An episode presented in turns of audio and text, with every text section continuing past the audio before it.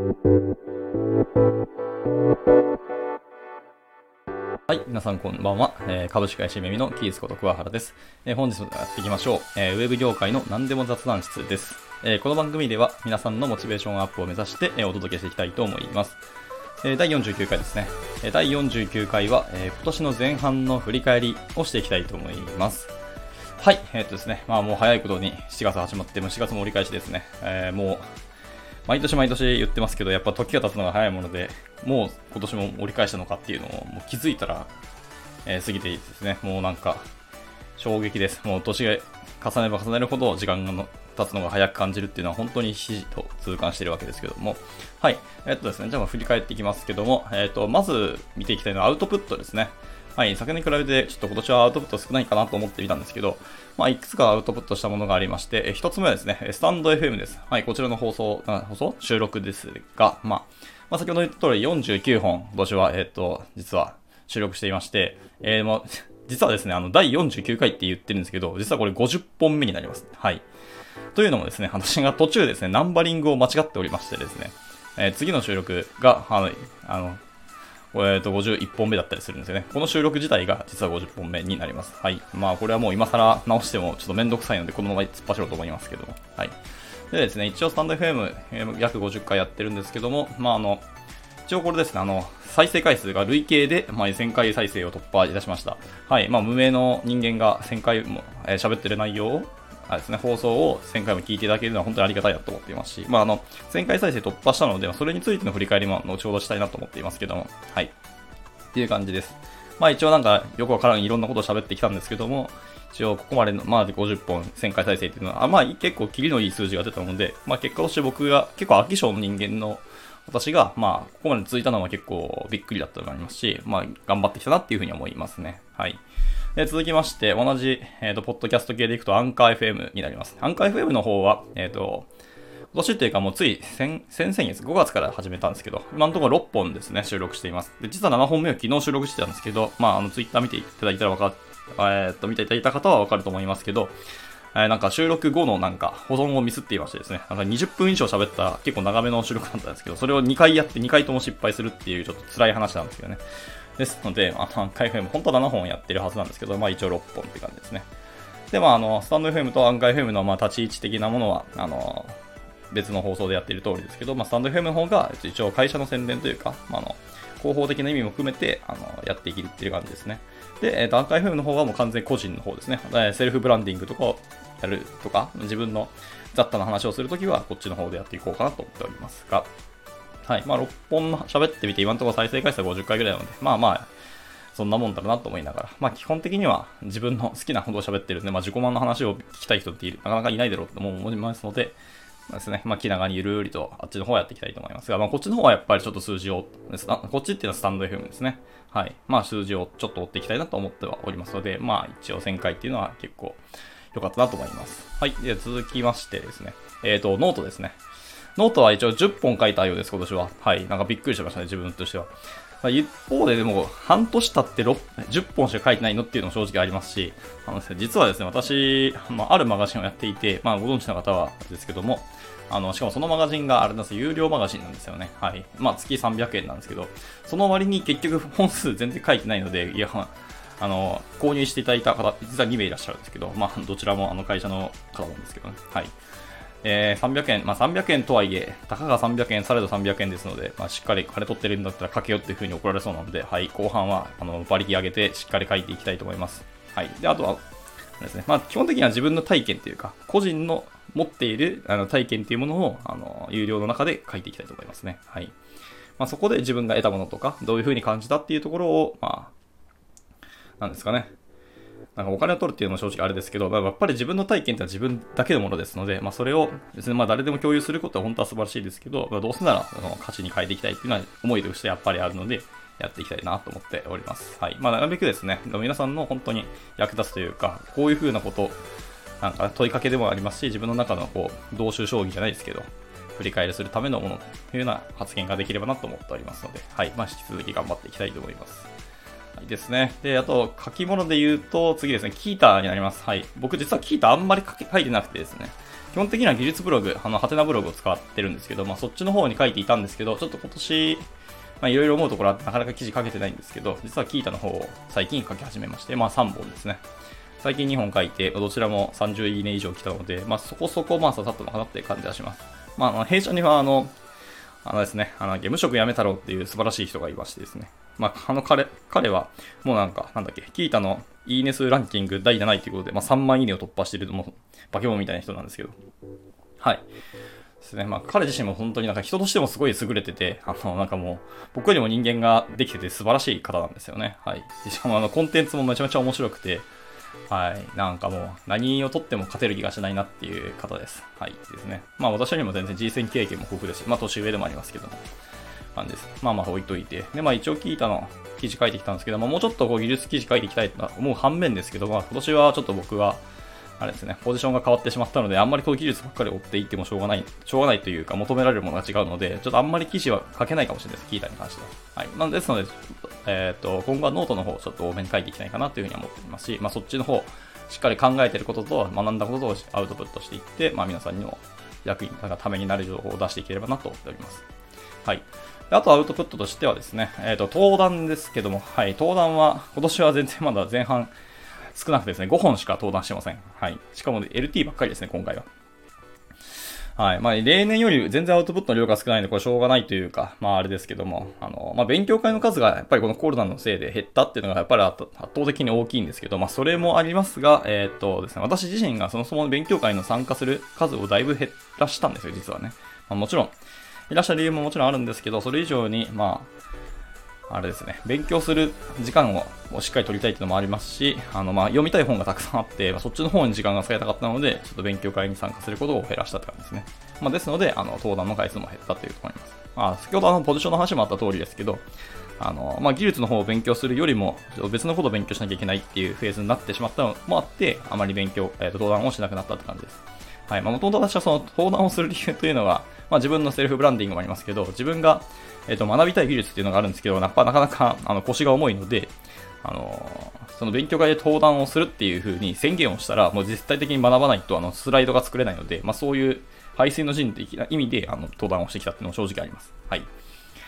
すね。まあでもやっぱり技術のしっかりあの技術、キャッチアップとか、まあ研鑽は行っていきたいと思いますし、やっぱ技術者としてやっぱり生きていきたいと思っていますので、ここだけはやっぱりサボっちゃいけないなっていうのはちょっと反省をしてる次第ですね。はい。で、あと最後ですね。アウトプットの最後としては、やっぱりあの技術書執筆したところですね。執筆というか、ま、出版しました。えー、6月19だったかなが、えっと、一応、最初の出版で、えっと、書店の、Amazon のあれが19で、本当の書店の出版、販売が6月23だったと思う。記憶してますけど。はい。あれですね、Riot.js の、あの、書籍を書きました。はい。まあ、単調で340ページ超えという、なんか、今更思ってみれば結構分厚くてすげーって言われるような本を書きましたけど、別に内容を見てみたら別に全然すごくないし、あの、何ですか？あの、公式リファレンスがドキュメントにちょっと気が生えたような書籍でありますので、まあ、そもそもライブラリ自体が軽くて簡単なものになりますので、まあ、たかが知れてる感はありますが、それでもやっぱりですね、まあ皆さんの役立つというか、駆け出しエンジニアのための、あとはまたまにちょっとデザイナーさんが、その、なんかライブラリとかを使って、まあ、ウェブアプリ作ってみたいな、みたいなところですね。っていう方を対象の書籍を書いてみた感じです。まあ、なるべくいろんな情報とか、いろんな技術とかの、えー、と紹介もしてますし、まあ、使い方も書いておりますので、あの、まあ、駆け出しの方にとってはいろいろ勉強になっていい本じゃないかっていうふうに個人的には思っております。はい。まあ、僕はもし、あの、駆け出しだった場合は絶対この本読んでみたいなって自分で思うぐらいな本ですね。まあ、あの、クロートの方にはあまり学びないかもしれないですし、あの、いろいろ批判を来るかもしれないですけど、まあ、それはもう覚悟の上で書いているので、はい。まあ、むしろこういう批判が来てから、あの、まあ、一流って言われるぐらいは、あれ、まあ、声はありますので、全然そういう声はもう、あれですね。むしろウェルカムみな感じですけど。まあでも、やっと出版までこぎつけたっていうのはやっぱ一つ自分の中で、まあ、肩と荷が降りたってのもありますし、結構自信にもなったなってやっぱありますね。はい。まあ技術力自身、ね、自体には別に自信はあるわけないんですけど、まあ自分の技術者としてのなんか、まあブランディングの一つとして、まあ結果が出せたっていうのは大きいなと思っております。はい。感じですね。アウトプットとしてはもうそんなところですかね。なので、まあアウトプットできてないって言っておきながら割としてはいる感じですけど、まあ昔みたいに、あのー、まあブログ書いたり、あのー、登壇したりっていうよりも、やっぱ僕は喋るのが大好きなので、こうやってスタンド FM とかアンカー FM みたいなところで、まあ、収録をして発信するっていう方がやっぱり自分の性に合ってるってのもあったので、あの、そっちの方が多めになりましたね。まあでも前半、えー、で、まあ、6ヶ月で50本というところで、まあ、1月、まあ、10本いかないですけど、まあ、それでもちょこちょこ放送できてっていうのは結構、自分の中で、なんなんていうんですかね、まあ、結果出せるなっていうのは思っております。はい。というところで、続きまして、まあ、お仕事の話ですね。はい。まあ、私は先ほども、まあ、おっしゃるように、あの、株式会社 MME というところで、まあ、お仕事させていただいておりますけども、はい。まあ、今年の3月にですね、まあ、取締役にさせていただきました。はい。もちろん技術者サイドとしてのあの取締役ですけどもね。はい。まあ、あのー、まあ、あれです。ね。就任までの自分でこう、これ立候補したんですけども、はい。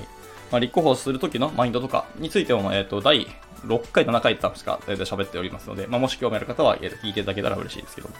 はい。まあ、就任したはいいんですけど、結局マジでまだ何も動けてなくてですね、はい。あのー、名前ばっかりの取締役になってるんで、ちょっと恥ずかしいところがありますね。もう4ヶ月も経ってお前何をしてんねんっていうところではあるんですけど、はい。まあ、これしっかり、あの、後半戦で、あのー、まあ、チャレンジっていうところがあるので、しっかり動いていきたいなと思っております。はい。ただまあ、あの、取締役っていうポジションが、まあ、実際どういうもので何何を求められるかとか、どういうことを考えていかなきゃいけないのか、みたいなところですね。まあ、こういう視座を本気で得たかったし、自分になってみてどうなのかっていうのを、あの、まあ、一応想像はできますし、あの自分でそういう覚悟の上で、あの、行動されてる方も絶対いらっしゃると思うんですけど、実際に、あの、背負ってみると、やっぱ違うんですよね、はい。ま、別に、えっ、ー、と、今までのチームメンバーの方は今まで通り見てくるんですけど、とはいえ、やっぱり、まあそういう肩書きでよ、たまにそう、まあ冗談でして呼んでくるときもいますけど、まあ僕の中で冗談って言っときながら、いや、それは本当にそうだなというのもありますし、あの、そういう態度で、あの、接していかなきゃいけないというか、あの、動いていかなきゃいけないっていうところを、まあ、改めてこう、実感させていただけるっていうところで、まあ、あの、持つ、持つというか、背負ってみるのと想像するっていうのはもう、天と地の差ぐらいあるので、これを得られたっていうのが本当に大きいですね。はい。何よりその視座っていうのを自分で、まあ、置けたっていうのがやっぱり大きくてですね。はい。まあでもそれが一番得たかったものでもあるので、今まさにこう充実はしている感じですけど、まあ会社として、でもじゃあ、あのー、やっぱり、なんですかね。自分で立候補した限りにはやっぱやっていきたいと思いますけど、会社自身も僕に対してこういうことを本当期待して、今回の総立候補を承認していただいたので、あの、まあ、お答えしていかなきゃいけないなって本気で思っておりますので、まあ、今後、後半戦ですね、もうちょっとあの、外に露出を頑張っていきたいなと本に思っております。はい。ですね。あと、こそう、取締役就任以外でいきますと、えっとですね、あるプロジェクトに、えっと、今年の、まあ、何月だったかちょっと覚えてない。一応去年から参画したんですけど、まあ、今年も継続して参画しておりますが、まあ、そのプロジェクトに参加できたのは本当に自分の経験としては大きいなと思っております。はい。一応ですね、週2から週3で一応常駐していたんですけども、まあ、今回そのコロナが発生しましたので、まあ、今はリモート。まあ、てか大体自作作業になっておりますけども、はい。まあ、このプロジェクトがですね、まあまあ、結構名前もでかいお客さんで、ちょっと正直名前は言えないんですけども、はい。で、一番びっくりしたのが、あの、まあ、常駐ってところもそうなんですけど、それ以上に全てが英語だよっていうふうに言われて、まあ、もちろん完全に全て100%英語ってわけじゃないんですよね。もちろん日本人の方もたくさんいらっしゃって、あの、ちょっと英語が苦手な時は日本語で喋ってもいいよというか、日本語で会議する時ももちろんあるんですけども、はい。まあ、基本的に英語ですね。 Slack も英語で、朝会っていうか、まあ、毎日のデイリーミーティングも英語とか、まあ、GitHub も、あの、チケットとか、すべて Jira のチケットとかコンフルも全部英語なんですよね。いや、本当に、こういう世界に、まあ、最初その案件の話いただいたときに、まあ、僕は正直言うとワクワクしたんですよ。いや、こんだけ、あのまあ、英語は本当に勉強したいと思っていたんですけど、それを実際の現場レベル、仕事でもやらせていただけるし、実際に外国人の方も、のチームの中にいて、まあ、そういう方と本当に英会話させてもらえるっていう経験、なかなかこうないですよね。しかも会社に所属していいのはお仕事をしていただけるので、自分としてはお金もらえながら、あの、本来は自分がお金払って英語を勉強するものじゃないですか。特に英会話なんて。なのに自分が、あの、まあ、仕事はするんですけど、とはいえ、あの会社からお金をもらいながら、英語はしかも経験もさせてもらえるなんて、いや、そんなチャンスなかなかないでしょっていうのがあって、僕はすごいワクワクしたんですよね。まあ、最初これ、まあ、あの、チームメンバーとかにも相談出して、誰かやりたい人いませんかって言ったけど、誰も手を挙げなかったんですけどね。はい。まあ、そのうちには一人、あのー、なんかスーパーエンジニアの、若い方がいらっしゃって、まあ、その人と2人で最初はサイン、えー、自分たちでジョインした感じになりますけども。はい。私のそう、もう一人ジョインした方は、やっぱり若いのもあるし、そもそもめちゃめちゃ優秀なので、バンバン英語の力もついていって、あの、チームの普通に、なんかインド人の方とかと全然英会話バンバンしていくんですよね。もう衝撃でしたね。僕は全然そんなにスピード速く、あのー、英語を勉強できなかったし、あの、結果としてですね、あの、まあ、耳は鍛えられたんですけど、まあ、結局でも実際の会議とかで、あの、しかも同じ日本人の方が結構すごい簡単な、たった一文の、あの、質問とかを英語でしてくるんですけど、それさえも僕としてはこれ何聞いてんだっけ？ってなんかわからなかったりする時も正直、まあ、未だにあるんですよね。まあ、本当恥ずかしいんですけどね、正直。で、申し訳ないけど、ちょっと日本語でいいですか？みたいな話をして、結局、その時は日本語で喋って、その相手の方が、えっ、ー、と、チームメンバーとかに、あの、英語で補足をしてくれるっていう、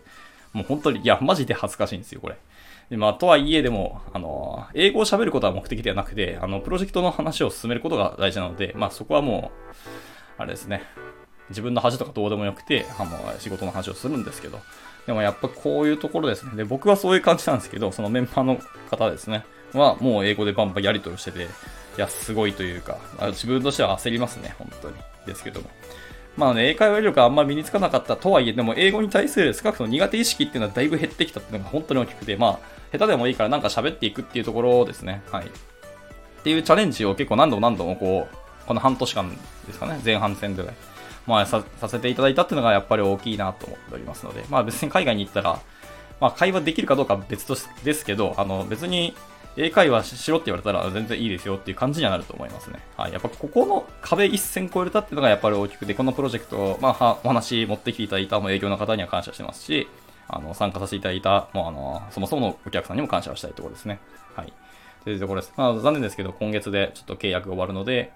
まあ、また、まあ、次回なんかあれば、また、あの、お世話に、お世話になるというか、まあ、お話、一緒にお仕事させていただければなと思っておりますけど、はい。というところですね。まあ、今でもこれ反省してるので、しっかりあの英語の勉強はしてますし、今は、あれですね、まあ、ディクテーションもしてるのもそうですし、あの、単語力もやっぱりあるので、あの英単語の勉強もしますし、なんか、あの、よく好きな映画とか、あと、まあ、好きな音楽とか、ありますけど、まあ、YouTube 動画とか見て、しかもそれは自爆で見てるんですけど、あの、その動画の、あの、中の人が、あの、セリフ喋ってると思うんですけど、そのセリフを自分でもやっぱ発音を真似してみるとかっていうのをやって、あの、自分も、あの、喋ることの特訓とかクレ、トレーニングも、えっと、ちょっとしてはいますね。はい。です。まあ、やっぱり今後、まあ、英語英語をどれぐらい使うかちょっとわからないですけど、言うて英語を身につけて損になることなんて100%ないので、はい。し、やっぱりこんだけ世界で喋れる言語ってなかなかないので、まあ、これはしっかり身につけていきたいなと思っている次第ですね。はい。まあ、お仕事としてはとそんなところで、あと、まあ、その他雑多なところですけども、はい。まあ、いろいろ喋るとこあったんですけど、まあ、ピックアップするとしたら、まあ、とりあえずあの先日給付金がやっと振り込まれました。いやー、長かったですね。申請して僕は1ヶ月ぐらいですかね。経ってやっと振り込まれましたけれども、はい。で、まあこの10万円何に使うかなって正直悩んでるところですけど、まあ本当は投資に使うのが多分一番いいと思ってますが、結局今一番欲しいのはやっぱ服ですね。僕服が大好きなので、に、えっ、ー、と、まあやっぱお金使うかなと思ってます。まあ少なくとも経済を回すって意味で、あのー、まあ好きなものに買うのは別にいいかなと思ってます。とかですかね。はい。まあ、あとコロナになったので、まあ、自宅勤務になったんですけど、まあ、自宅にいた時の過ごし方とかって結構自分で考えるようになってるんですけど、まあ、1日10分ないし20分は家のどこかを掃除するっていう習慣を身につけるようにしました。はい。まあ、こうすると、まあ、結局、まあ、土日とか、まあねまあ、正直言うとずっとほったらかして、最終的に年末の大掃除みたいなところまで引き伸ばしてしまう可能性はあったんですけど、まあ、今まではそうそうしてきたんですけど、まあ、1日10分とか20分だけでも掃除するだけで、結構家って片付くんですよ。だから綺麗になっていくんですよね。はい。し、あの、自分としてはやっぱり家が綺麗になるので、あの、気分転換になって気持ちもいいんですよね。はい。一石二鳥なんですよ。なので、これ結構おすすめします。ちなみに今日は僕はですね、朝一であのガスコンロを掃除して、あとはお風呂の、あれですね、排水口周りのところですね。ちょっとネットがだいぶ髪の毛だらけでやばかったので、まあそれネット取り替えて中も掃除したって感じですね。だいぶ綺麗になったので気持ちいいですねって感じですけど。はい、こんなところです。まああとは、結構自炊を僕、まあ今までしてきたんですけど、まあ、結構自炊する、別に嫌いじゃなかったんですけど、だいぶ最近は料理する回数が増えてきて、はい。まあ、あの、一応、彼女と二人暮らししてるんですけど、まあ、彼女が帰ってくる前に自分でなんか料理作っといて、まあ、彼女が帰ってきたら振る舞うみたいなところ。やっぱ自分の作ったものをこう喜んで食べてもらえるのってすごい嬉しいんですね、やっぱり。あの、まあ、自分、私はですけどね。はい。っていうのもあって、で、まあ、なので、あの、片付けとかも全然その嬉しいまま片付けするので、何にも苦にもならないっていうところですね。はい。で、意外と僕は尽くすこと結構好きだなってことを改めて痛感しましたが。まあ、あとはですね、でも自分はですね、料理することそのものが好きだっていうふうに思ってたんですけど、そうではなくてですね、あのまず包丁を使って、あの、何かするっていうのが好きだったんですよ。それあの、危険な思考っていう意味じゃなくて、ま、もともと僕日本刀とか刀が好きなんで、その刀を使うっていう、まあ、現代で刀っていうのは包丁になっちゃうんですけど、その包丁で綺麗に何か剥けたりとか、何かを綺麗に、切ることができたりとか、その包丁さばきがうまいことできたなっていうのを、するのがすごい好きなんですよね。今後はですけども、あの、魚をしっかりさばいて、魚のさばき方を練習していきたいなと思ってはいます。はい。まあ、もともと僕は肉よりも魚が大好きだってもちろんあるんですけど、はい。っていうとか、あとはですね、あの、料理をするっていうよりも、なんかいろんな調味料を組み合わせたりすると、こんな味ができますっていうこれ普通になんかものづくりって結構近い感覚じゃないですか。まあ実際料理作ってるんですけど。はい。っていう経験っていうか体験が僕はすごい好きらしくですね。はい。調味料もあの分量を変えてみたりとか、えー、普段通りのなんかレシピじゃないものをちょっと混ぜ合わせてみるとどうなるみたいなところとか。まあ、あとは、その料理とかするときもいろんなものの順番とかを考えていく。一つのなんか、あの、処理フローとして考えると、まあ、非同期処理なんですよね、結局は、料理って。何かを煮てる間は洗い物できたりとか、えー、その間に、えっ、ー、と、他の材料を切っていくとか、結構できたりするじゃないですか。で、そういうのを考えることもやっぱり楽しくてですね。まあ、そういうことができるのが料理なので、あの、僕は料理が好きというか、そういう、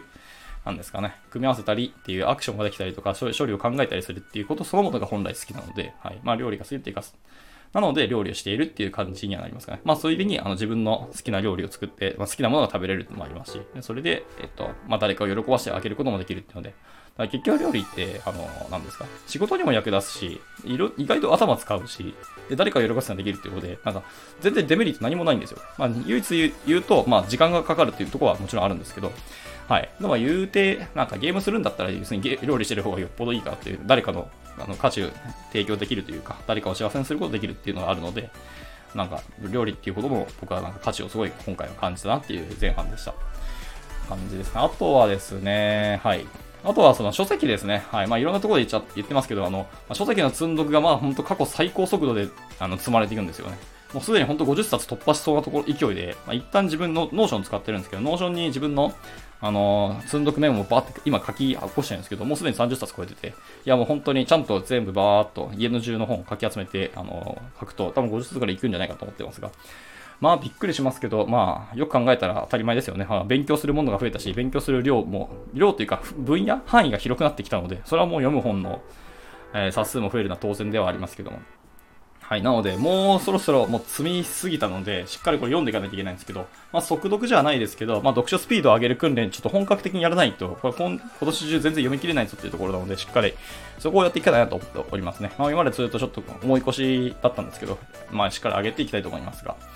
はい。まあ、あれですね、たまにこう1ページ15秒からまた20秒だけで読むっていうのをやってたりするんですよ。一つの書籍に対してね、はい、1ページ、とにかく最低でも理解できなくてもいいから15秒、ないし20秒まで読んだらもう次のページ進むみたいな、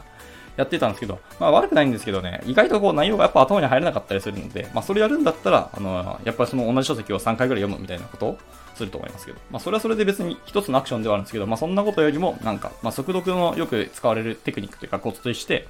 あの、まあ、ひらがなとかカタカナ読まないとか、まず漢字だけを読むっていうのが一つとか、あの、行を見ていく、その文字が書かれた行を見るんですけど、文字と文字の間ですね。